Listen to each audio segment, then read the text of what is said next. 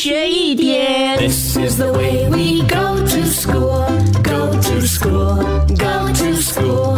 This is the way we go to school so early in the morning. 上课喽 Good morning Nini, Good morning Longlong, Good morning 高老师。高老师早啊，新年快乐。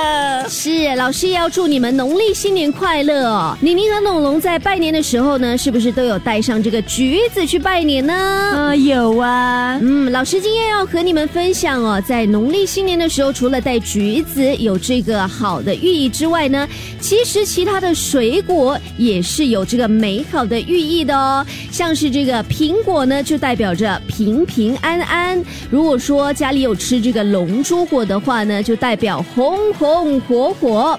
还有凤梨，当然就是旺运生财，以及如果吃甘蔗喝甘蔗的话呢，也代表着步步高升。老师，你也忘记了，今年可以吃瓜吧，因为瓜吧可以让你顶呱呱。